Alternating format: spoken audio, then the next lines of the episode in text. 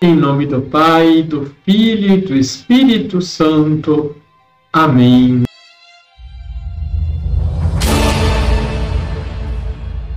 Olá, tudo bem com você? São João Paulo II, na homilia de canonização de São Carlos Luanga e seus companheiros mártires, disse: Na realidade, a África orvalhada pelo sangue desses mártires, os primeiros desta nova era agora sim renasce livre e independente. O ato criminoso que os vitimou é tão cruel e significativo que apresenta fatores claros e suficientes para a formação de um povo novo e para a fundação de uma nova tradição espiritual.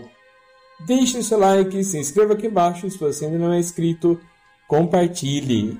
Liturgia, Liturgia diária. Celebramos São Carlos Luanga e seus 22 companheiros mártires. Eles são conhecidos como os mártires de Uganda.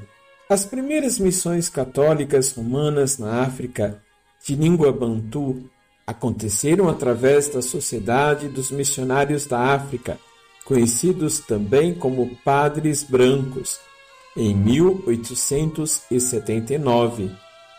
Os cristãos foram bem tolerados pelo rei Museta I, mas o seu sucessor, o rei Muanga, se opunha fortemente contra eles.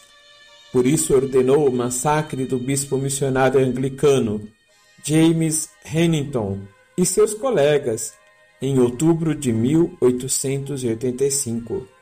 José Mussaca, um importante membro da Casa Real e Católico, o censurou por essas mortes e, em 15 de novembro daquele ano, foi decapitado. Carlos já era cristão e, diante das ameaças de morte por causa da fé em Cristo, realizou secretamente o batismo de todos os meninos que já estavam preparados para recebê-lo. Carlos e seus companheiros serviam o rei Moanga como pajens o rei, tomando conhecimento e irritado, obrigou-os a renunciar à fé cristã. E como não fizessem, decidiu, e como não fizessem, decidiu que eles deveriam ser mortos. São Carlos e seus vinte e dois companheiros foram condenados a uma morte brutal e forçados a caminhar por vários quilômetros. No final desta caminhada, todos seriam queimados vivos.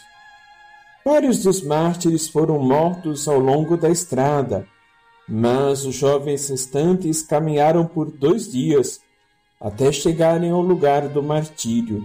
Todos eles, sem temor algum, caminharam com alegria para a execução, pois sabiam que logo o seu sofrimento terminaria e desfrutariam das recompensas celestiais.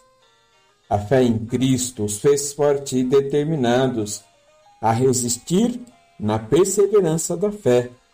Eles foram beatificados pelo Papa Bento XV em 1920 e canonizados em 1964 pelo Papa São Paulo VI.